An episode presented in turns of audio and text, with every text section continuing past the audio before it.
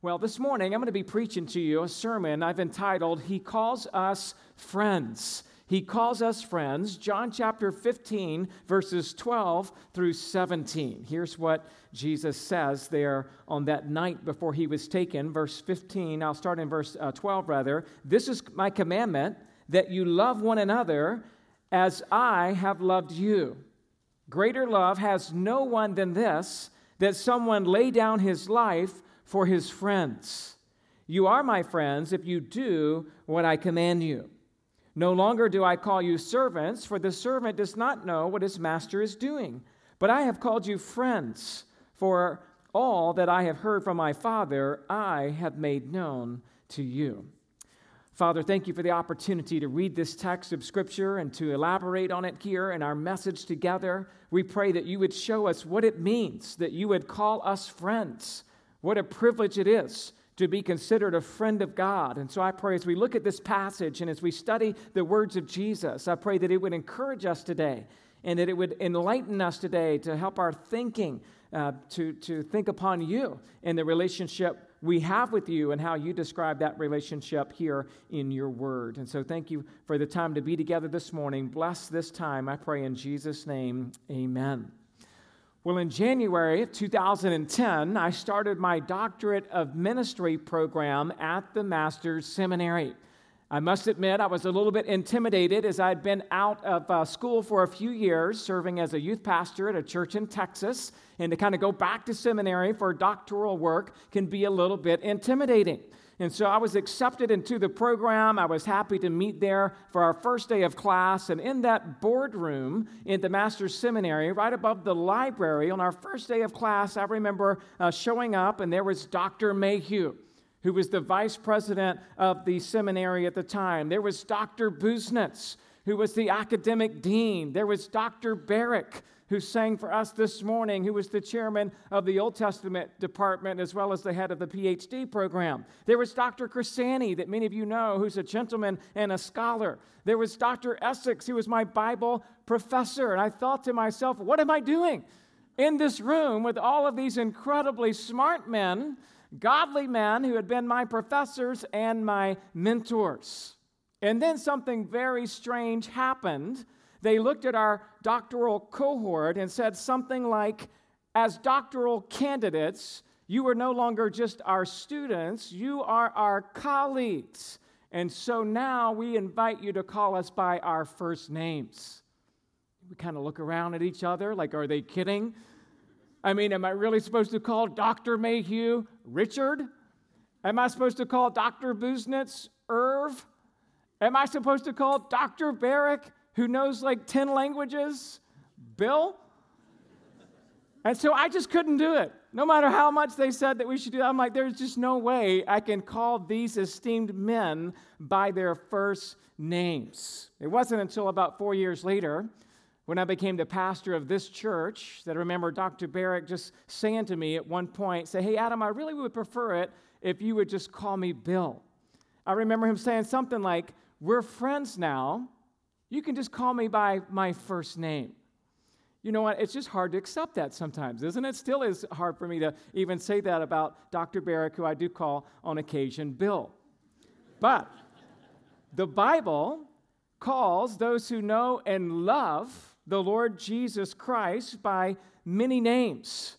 He, the, the Bible refers to us as Christians. There's many different names in the Bible. There's names like believers, beloved of God, beloved brethren, the called, children of God, children of promise, children of light, sons of the resurrection, Christians, disciples, the elect, the godly, heirs of God, heirs of promise, heirs of salvation, the righteous lights in the world, living stones, members of the body of Christ, a people of God, a chosen race, a royal priesthood, a royal nation, a people of God's own possession, the salt of the earth, slaves of Christ, slaves of righteousness, vessels of honor, vessels of mercy, and saints.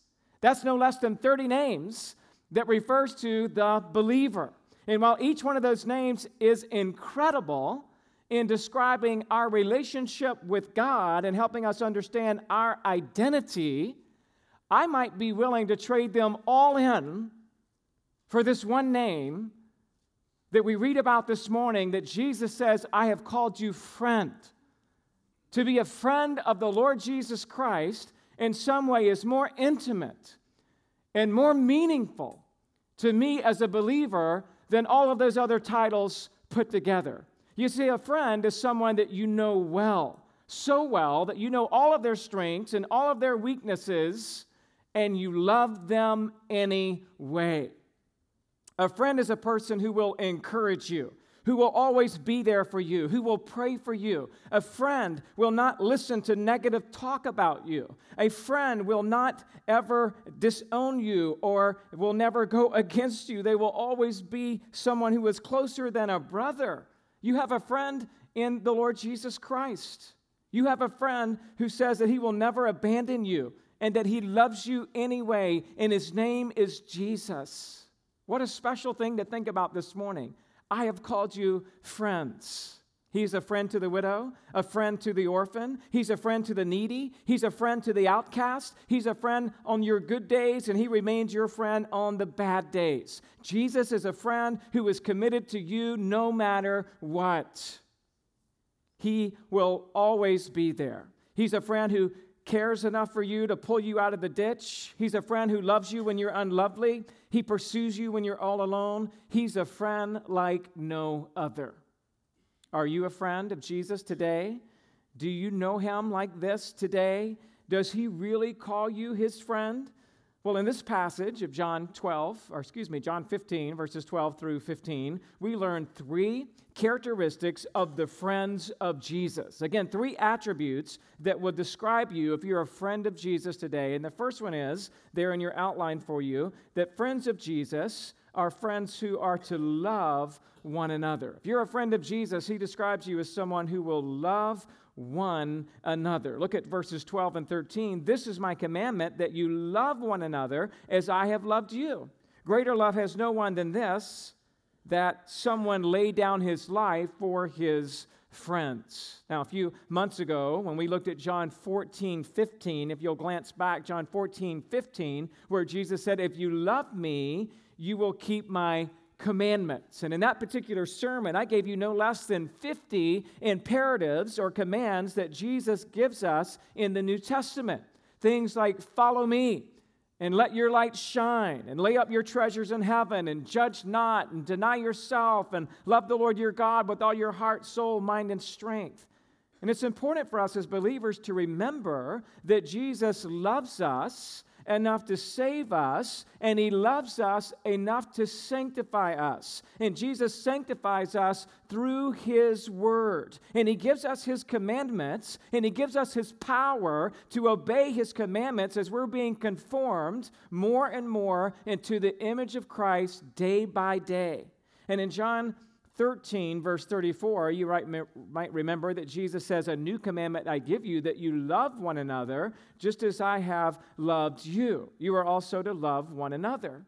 And to love one another means that you care for one another, that you are kind with one another, that you're willing to serve one another. In many ways, selfishness is the opposite of love. And when you are more focused on doing what is best for you, then you're loving yourself. But when you're more focused on blessing or encouraging others, then you are loving them. And this is how Christians ought to be. We ought to be loving, and we're commanded by Christ to love and to serve one another. And the idea of loving is not just a one time thing, it's not just something you do once on any given day, but it's an ongoing thing. We're to abide in His love and we're to be tapped into the vine so that we can keep loving.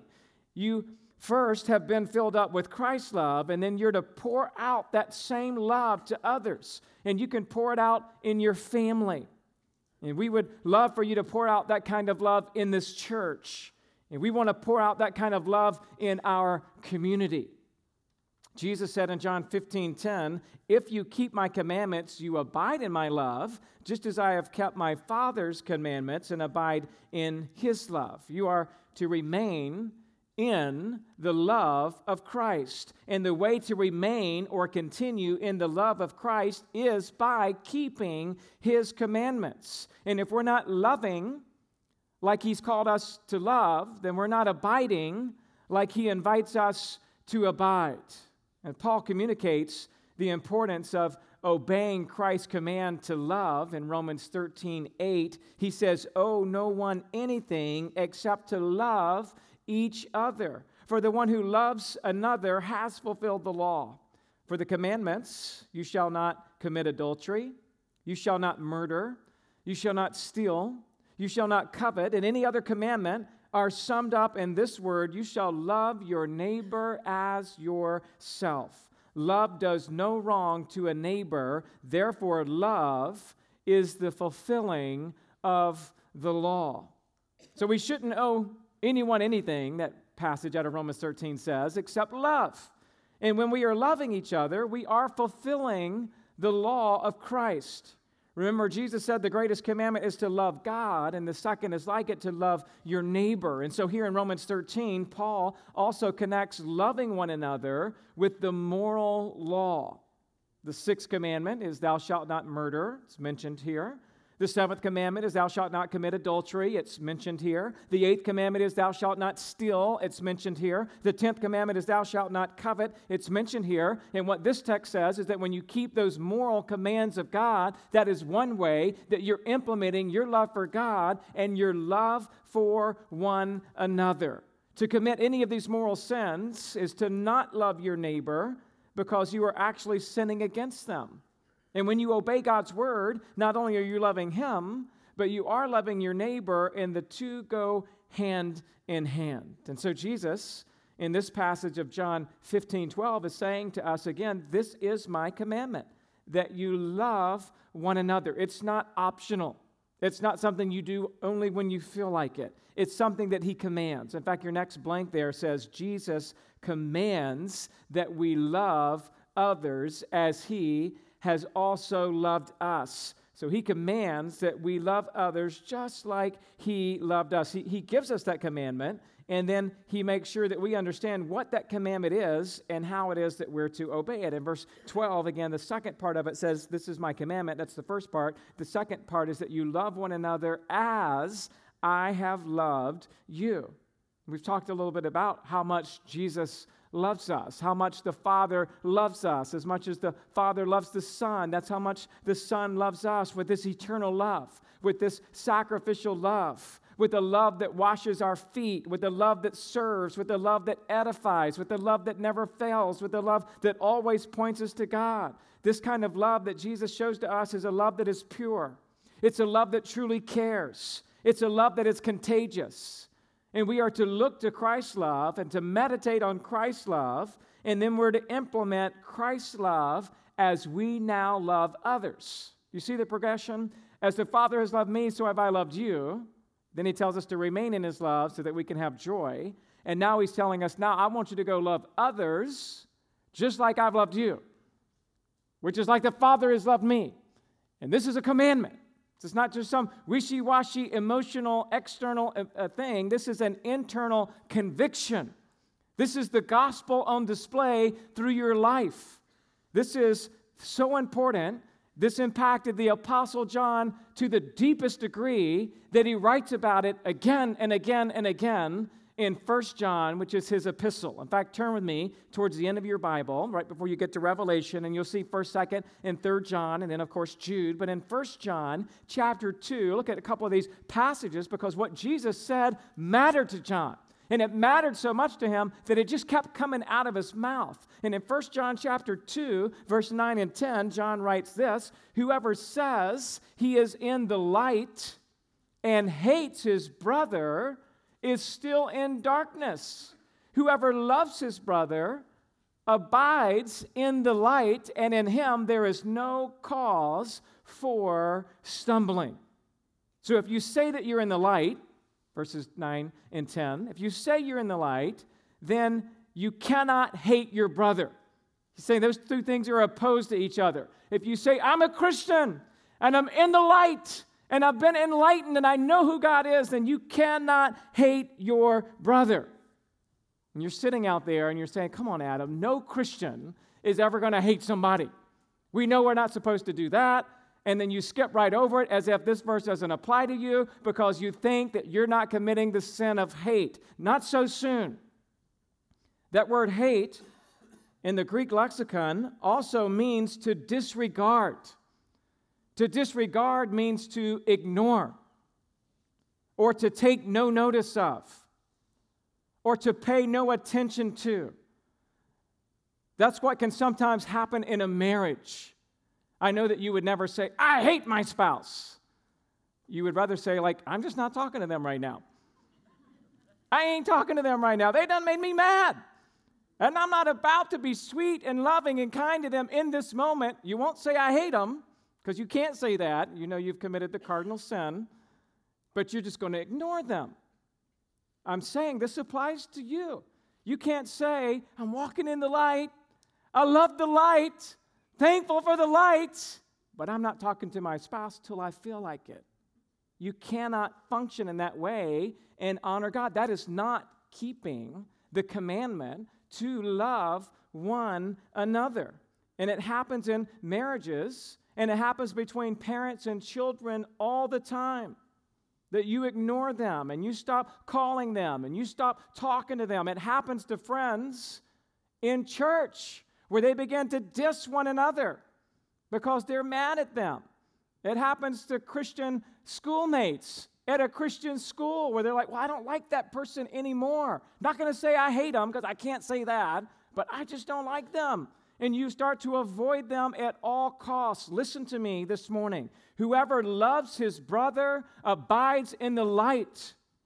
I want to ask you this morning are you really loving your brother? Are you really loving your sister? Are you abiding in the light when it comes to your relationships with others?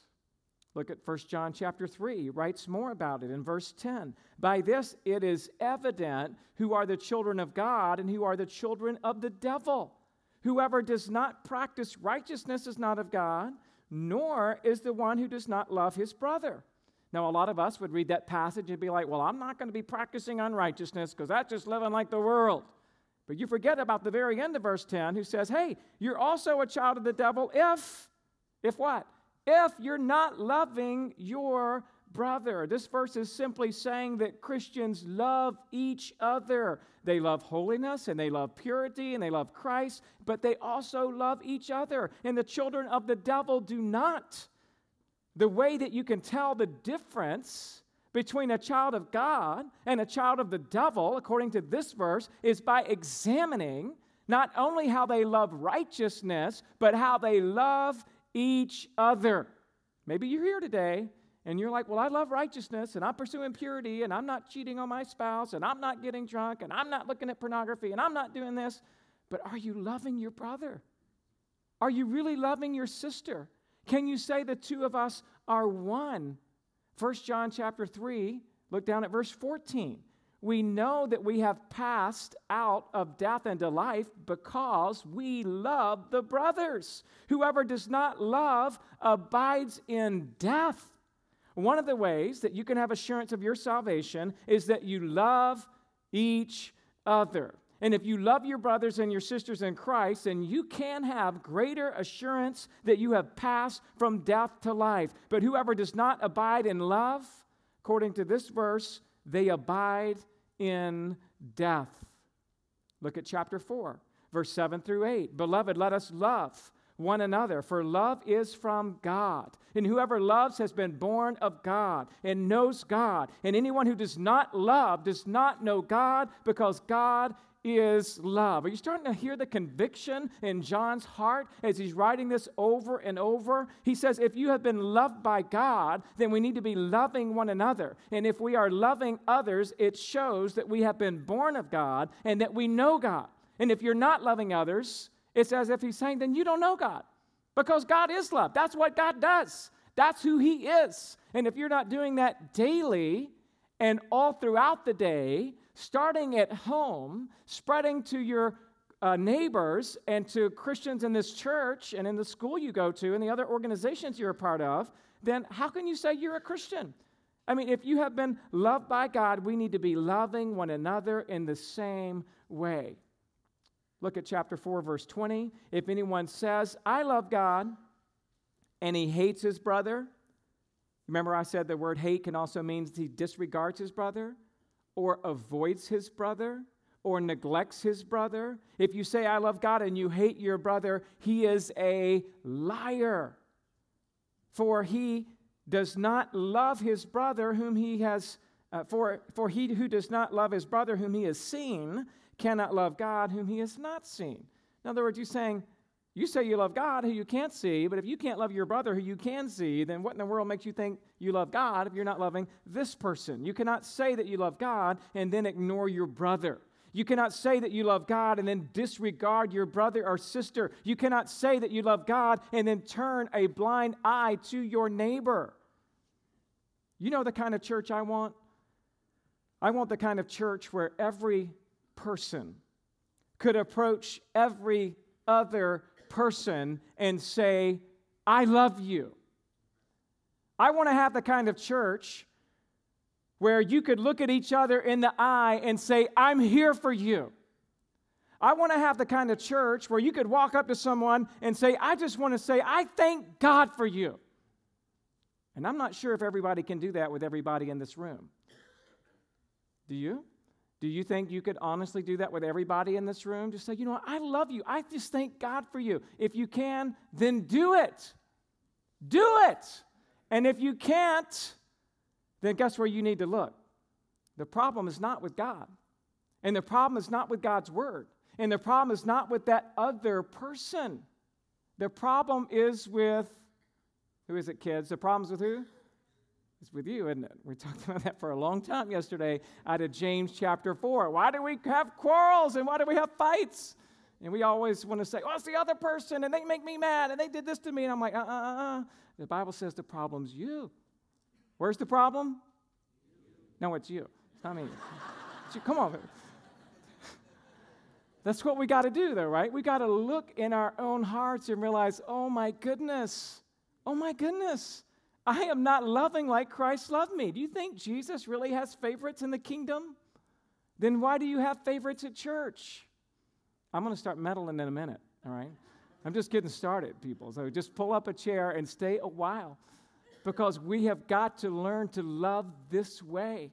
We have got to grow as a church in loving this way. It breaks my heart when I see people who I know say they love God and they cannot love each other. That breaks my heart.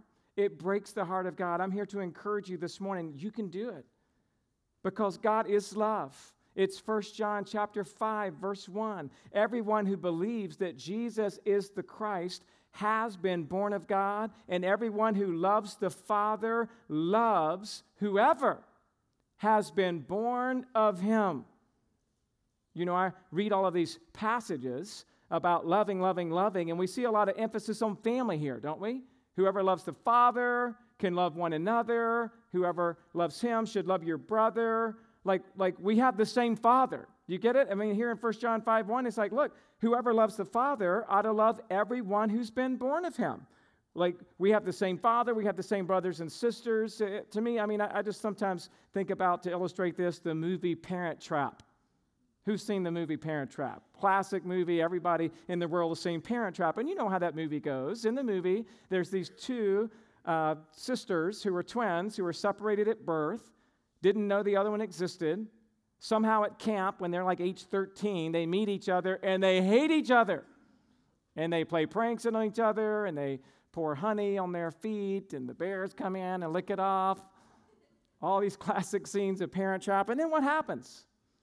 Their punishment is they have to now be roommates together, and somehow they find out they're related to each other as sisters. And the moment that they realize we have the same father and we have the same mother, they become instant best friends. You know how that's, that's how it ought to be in our hearts when we realize, like, oh, you know the Father? Me too. Oh, you know the Father? He saved you? He saved me too. Oh, you know the Father? He saved me too. We ought to be best friends. And as soon as I say that, everybody's like, well, we don't have to be best friends. We don't have to go golfing together and vacationing together, and we don't have to give gifts to each other when we don't want to. Like, I, I get that, all right? I get that. I understand that you can't be besties with everybody. But instead of, instead of being so quick to say, like, well, we don't have to be best friends, why don't you just start saying, you know what? I'm going to learn to love that person more. Just start right there. I'm just going to learn to love them more because we have the same Father. And if we have the same Father, once we realize that, and we realize really what Jesus is teaching in His Word, and we realize what the Apostle John is saying about how beloved we are and how much He loves us, that that ought to catapult us into a whole nother level of love. I mean, you haven't even hit your highest gear yet because you're loving in your own strength and you're loving based on your own preference and you're not loving like Christ says we ought to love. We ought to love each other in the same way that He loves us. And you know what He does? You can go back to John 15, verse 13. He shows us how to love. This ain't just talk for Jesus, He shows us how it's to be done. Verse 13, the next blank says, Jesus shows us how to love. Verse 13, greater love has no one than this that someone laid down his life for his friends. In this particular verse, Jesus doesn't say, just keep talking about it. Jesus says, let's do something about it. I mean, there's no greater love than this, than Jesus Christ would lay down his life for you. I mean, somebody could buy you gifts, somebody could take you on a dream vacation. Somebody could pay for your kids to go to college. Somebody could buy you a brand new car. Somebody could give you season passes to the Dodgers. Someone could offer you a free year at Chick fil A, but none of that shows them that you love them like it would be if you died for them. And if you were willing to die for them, they would know to an infinitely greater degree how deep your love for them really is. Remember, Jesus never commands us to do anything that he himself is not willing to do. And sometimes it is more caught than taught meaning by looking at his example, we almost learn more at times, maybe, than just listening to what he says. I mean, we all learn very well by example because examples are something we can see and something we can sometimes feel to a greater degree. Ephesians 5 2 says, And walk in love as Christ loved us and gave himself up for us as a fragrant offering and sacrifice to God. And so when you give up yourself for others, that is a fragrant aroma to God. It is pleasing to the Lord for us to follow in the footsteps of Jesus. And the initial love of Christ was not for godly saints, it was for ungodly sinners. Do you understand that? It was while we are yet sinners that Christ died for us. So he didn't come and be like, oh, I love that one because that one's so lovely. He actually does the opposite. I love that one because they're so unlovely. They're so lost.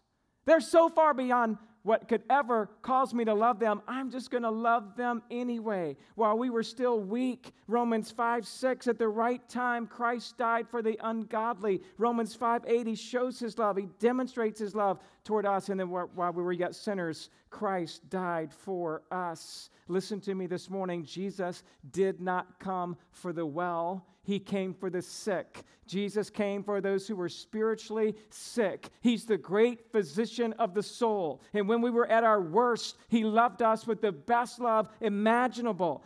1 John 3:16 says, "By this we know love, that he laid down his life for us, that we ought to lay down our lives for the brothers." That's what we ought to be doing, laying down our lives. This past summer, we took our family to Washington, D.C. We had a phenomenal vacation. One of the things I like to do when I'm in D.C. is go to the, vet, the Vietnam Memorial because I have an uncle on the wall in Vietnam, my dad's little brother, his playmate growing up, went to Vietnam and became a helicopter pilot. And while he was flying in on a mission to save other soldiers who needed evacuation, his helicopter was shot down and he died. Any soldier would understand that's the ultimate expression of love that these soldiers that you die for one another no doubt he had many friends that he was willing to give his life for in that situation. And this is the very definition of love.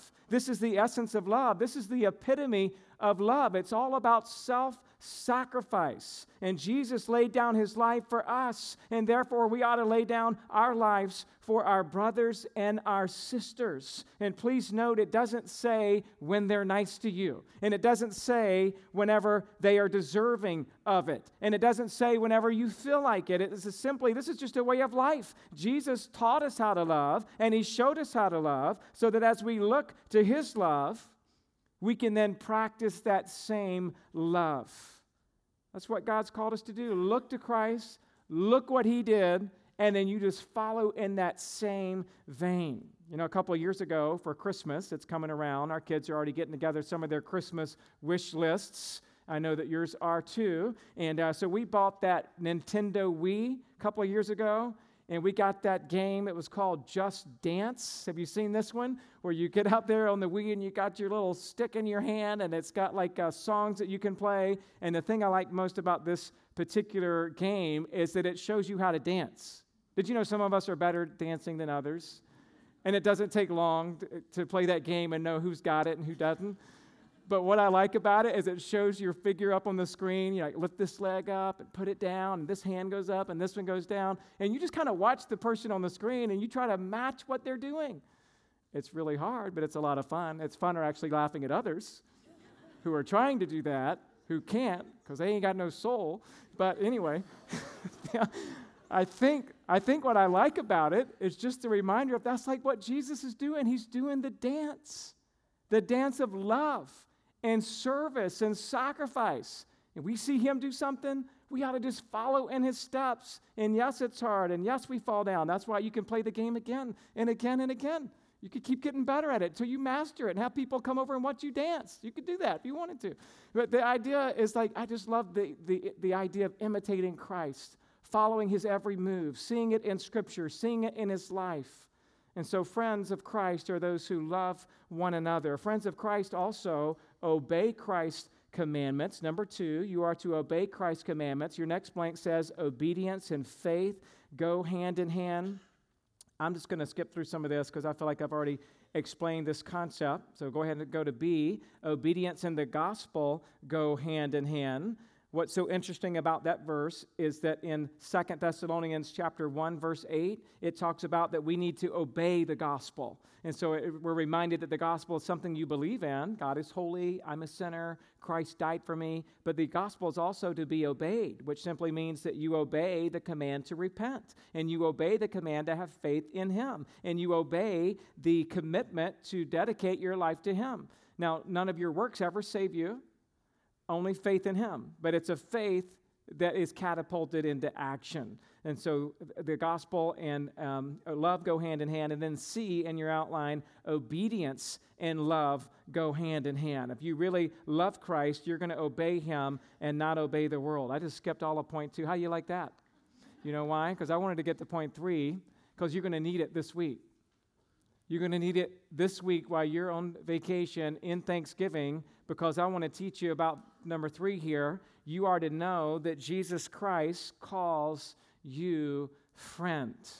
Part of the motivation for loving in the way that God's called us to love, which you're going to need to be doing this week with God's help, is by saying that, man, I'm a friend of God.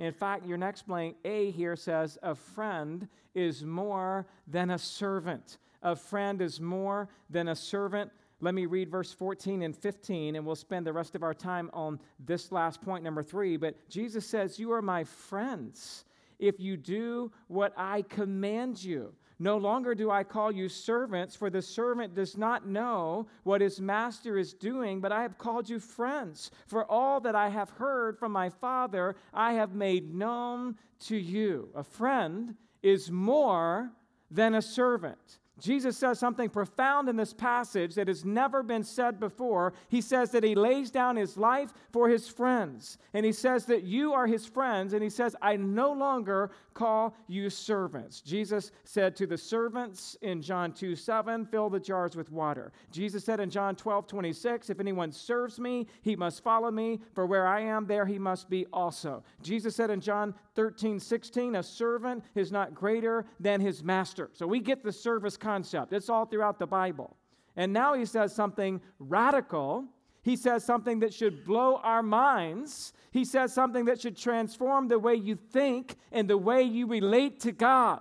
That's how powerful this passage is. It changes the way that you think about God and the way that you relate to God because He says you are now friends. He calls us friends. If you're in Christ today, you are a friend of God, and He takes special care to say you're no longer a servant, you are now a friend. Now, for those of us who are here in our little bubble of Christianity in the world, appreciate the fact that it's been well taught to us that the word servant here is actually to be translated as the word slave. It's the word doulos in the original language. And we love that concept as well, don't we? We should, because it's a biblical concept. You are a slave of God, you are a servant of God. And I just want to remind you the Bible never condones the concept of slavery in the way we would understand it today. The Bible never excuses slavery, and it never encourages anybody to capture a person against their will and to enslave them as a brutal taskmaster. What was done in Egypt was wrong. And what was done in the British Empire was wrong. And what was done in the southern states of America leading to the Civil War was wrong. When the Bible does speak of slavery, it does so in a positive light, referring to the concept of a bond servant. A bond servant is a servant who would willingly offer himself as a servant to his master, oftentimes for life. And the master, in return, would offer protection and provision. And the master was to treat the servant with honor and with respect. And the master was also to be courteous and to be kind. And even so, there were many menial tasks that a servant was to perform, such as washing his master's feet, preparing his master's food, and cleaning the master's clothes. And the Bible talks a lot about how Israel was God's servant and how even Christ took upon himself the form of a servant in Philippians chapter 2 verse 8. Romans 6 talks about how as Christians we used to be slaves to our sin and now we are slaves to God. Romans 6 17 and 18. But thanks be to God that though you were once slaves of sin have become obedient from the heart to the standard of teaching to which you were committed and having been set free from sin and having become slaves of righteousness. So I'm saying there's a lot of good and value, and I'm not changing that. I'm just reminding you, as Christ does today, there is more than one paradigm, and there is more than one reference. I already gave you 30 in the introduction of ways that God thinks about you 30 different ways. And the way that I'm trying to teach you at this moment, out of this passage, is Jesus is saying, hey, for right now, forget about being a servant. Forget about being a slave. Right now, I want you to know that you're a friend. I am now elevating you to the position of friend. That's what he wants us to think about.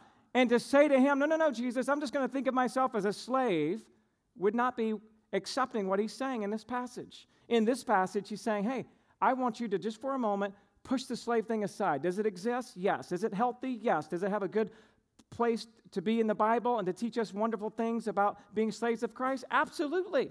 But he's saying to us right now, don't think about it in that light because no longer do I call you servants, I call you friends. You say, which one is it? Are you a slave or a friend? I've already said that it's not saying it's one or the other, you're both, but in this passage, he wants you to think of yourself as a friend. So let's compare and contrast the two. A servant aspect is more of one who's someone who does what they're told to do without thinking. A servant is obligated to do what they do every day. They're not asked to think about it. The master doesn't have to share his estate with them, his plans with them. He doesn't have to tell them anything. He usually doesn't. He just says, Go and he goes, come and he comes. And that's all he ever does with a servant. But with the friend, he does something far better. With a friend, he does something that's unimaginable. With a friend, he begins to reveal himself to that person with such intimacy and transparency and such disclosure that you're like, oh my goodness. Not only is the king telling me what to do, he's telling me why to do it, how to do it, because I'm now his friend. We need to get this concept, people. We need to move further than just the slave idea into this idea that Jesus gives us I've called you a friend. During the Bible days, to be friends with the king was a big deal. Well known commentator William Barclay writes this quote, This phrase, being a friend of God, is lit up by a custom practiced at the courts both of the Roman emperors and of kings in the Middle East. At these courts, there was a very select group called the Friends of the King or the Friends of the Emperor. And at all times, they had access to the king. And even they had the right to come into his bedchamber at the beginning of the day. And he talked to them. Before he talked to his generals, his rulers, and his statesmen, the friends of the king were those who had the closest and the most intimate connection with him. Close quote. You know what? This is the same kind of access that Christ offers to you. You see where it says there, I've called you friends. For all that I have heard from my Father, I have made known to you.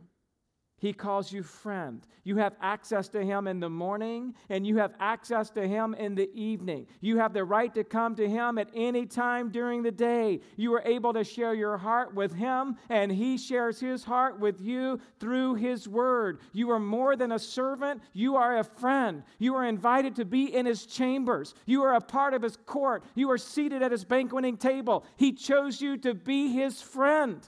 You are no longer an outcast. You are no longer an enemy. You are no longer a slave. In this passage, he wants you to know that he sees you as a friend. You say, Adam, what does it mean to be Christ's friend? Answer again, just in case you didn't get it. B, your final blank. A friend reveals to you the inner workings of their heart. Again, the end of verse 15. All that I have heard from my Father, I have made known to you. You know, one of the best things I like about Christianity instead of any other cult? Cults are quiet and they have secrets and they don't disclose it all because they know if they told you everything they, how they started and what they believe, you would be scared to death and you would run the other way, be like, get away from these people, they're crazy. Because they're hiding things and they won't share it all with you till you get in. Then there's secret handshakes, secret high fives, secret things they eat, all this kind of stuff. You know what Jesus does? He's like, I'm going to tell you everything right up front. I'm going to reveal everything to you. Everything the Father has said to me, I'm going to reveal it to you because you're my friend. You're no longer a servant. You can know exactly what the master is doing. A servant just does what they're told. A servant has very limited knowledge about what's going on in the heart of the master. Jesus on the other hand, reveals the mysteries of the kingdom to his friends. In Matthew 13 10, the disciples asked Jesus, Why do you speak in parables? And in the next verse, Jesus says, To you it has been given to know the secrets of the kingdom of heaven, but to them it has not been given. You're not a believer, you're not a friend, if you're a believer, you're a friend, he's going to show it all to you. The friends of Jesus have insight into the mystery which has been kept secret from ages past. The term mystery in the New Testament refers to the hidden things of the past which are now revealed through Jesus. What kind of mysteries are you talking about, Adam? Jesus reveals the mystery of Israel's hardening. Jesus reveals the mystery of the gospel. Jesus reveals the mystery of the rapture. Jesus reveals the mystery of God's will. Jesus reveals the mystery that the Jews and the Gentiles will be made into one new man. Jesus reveals the mystery of the union between Christ and his church. Jesus reveals the mystery of his own dwelling and the indwelling of the Holy Spirit. Jesus reveals the mystery of the Messiah, that he was God in the flesh. Jesus reveals the mystery of the faith, and Jesus reveals the mystery of godliness. Why wouldn't you want to be friends with this man? He's going to tell you everything, he reveals everything to you. Jesus said, I no longer call you servants, I call you friends. A friend hides nothing. A friend discloses everything. Jesus says, For all that I've heard from the Father, I've made known to you. Jesus reveals everything to his friends. Jesus took his friends up on the Mount of Transfiguration. Jesus took his friends with him into the Garden of Gethsemane. Jesus ate with his friends. He washed their feet. He listened to their questions. He taught them of the Father's love. He died for his friends. Jesus is a friend who loves at all times. Proverbs 17, 17. Jesus is a friend who sticks closer than a brother. Proverbs 18, 24. Jesus is a friend who gives faithful wounds. Proverbs 27, 6. Certainly, our great master in heaven will never forsake his friends. Poor and unworthy as we are, he will not cast us off, but he will stand by us and he will love us to the very end. David never forgot Jonathan. And the greater David will never forget you. David stuck by Jonathan, and the son of David will stick by you. David loved Jonathan, and David's Lord will always love you. If you're here today and you don't know Christ, then you are not considered a friend, but an enemy of God. And the good news is that God extends his love to enemies of the cross, and that through Christ's perfect life and through his death, he calls you to him at this very moment. He is to love the world, and anyone in the world that would repent and believe in the gospel would be saved. And not only would you be saved, you become his friend, and he shows everything to you, and he sticks by you. You don't need celebrity status or a lot of money. You just need a broken and a humble heart. You need a friend today? Won't you come to this friend, the Lord Jesus Christ? Won't you come to him and open up your heart and your soul to confess all that you've ever done? And won't you come to him by faith this day that Jesus is the Son of God who died on a cross and was raised from the dead, that you can have new life? If you're a Christian today, then I would just ask you this question. Maybe you need to meditate a little bit more on the fact that He calls you friend.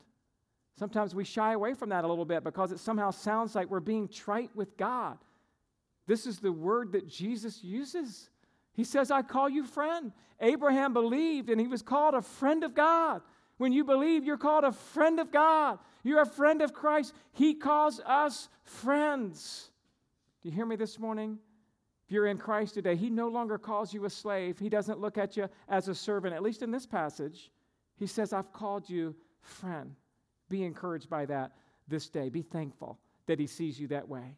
Let's pray together. Father, thank you for this reminder today that you call us friends. God, forgive us for the times that we don't meditate on that enough. We don't think about it enough. We don't let it impact us enough. And I pray that after a message like this, a passage like this, that Jesus is so clear with his disciples and with every Christ follower. That I no longer call you servants, I call you friends. And I pray that would transform our thinking, and I pray that would bring us into an intimate relationship with you. And I pray it would be that very truth that would bring us into that hunger and desire to obey you and to love you and to keep your commandment, to love one another because you love us. You've called us friends. Help us to look at other people that you love and that we would call them friends, which means that we wouldn't hate them, that we wouldn't neglect them, that we wouldn't avoid them, that we wouldn't diss them, but that we would love them. Help us to be a church who would know that we are friends of God if we're in Christ and that we're to be friendly with one another as brothers and sisters. Thank you for the love that Christ shows. Help us to walk in that love today, to follow Christ in his example and to love like we've never loved before because you have called us friends. In Jesus' name we pray. Amen.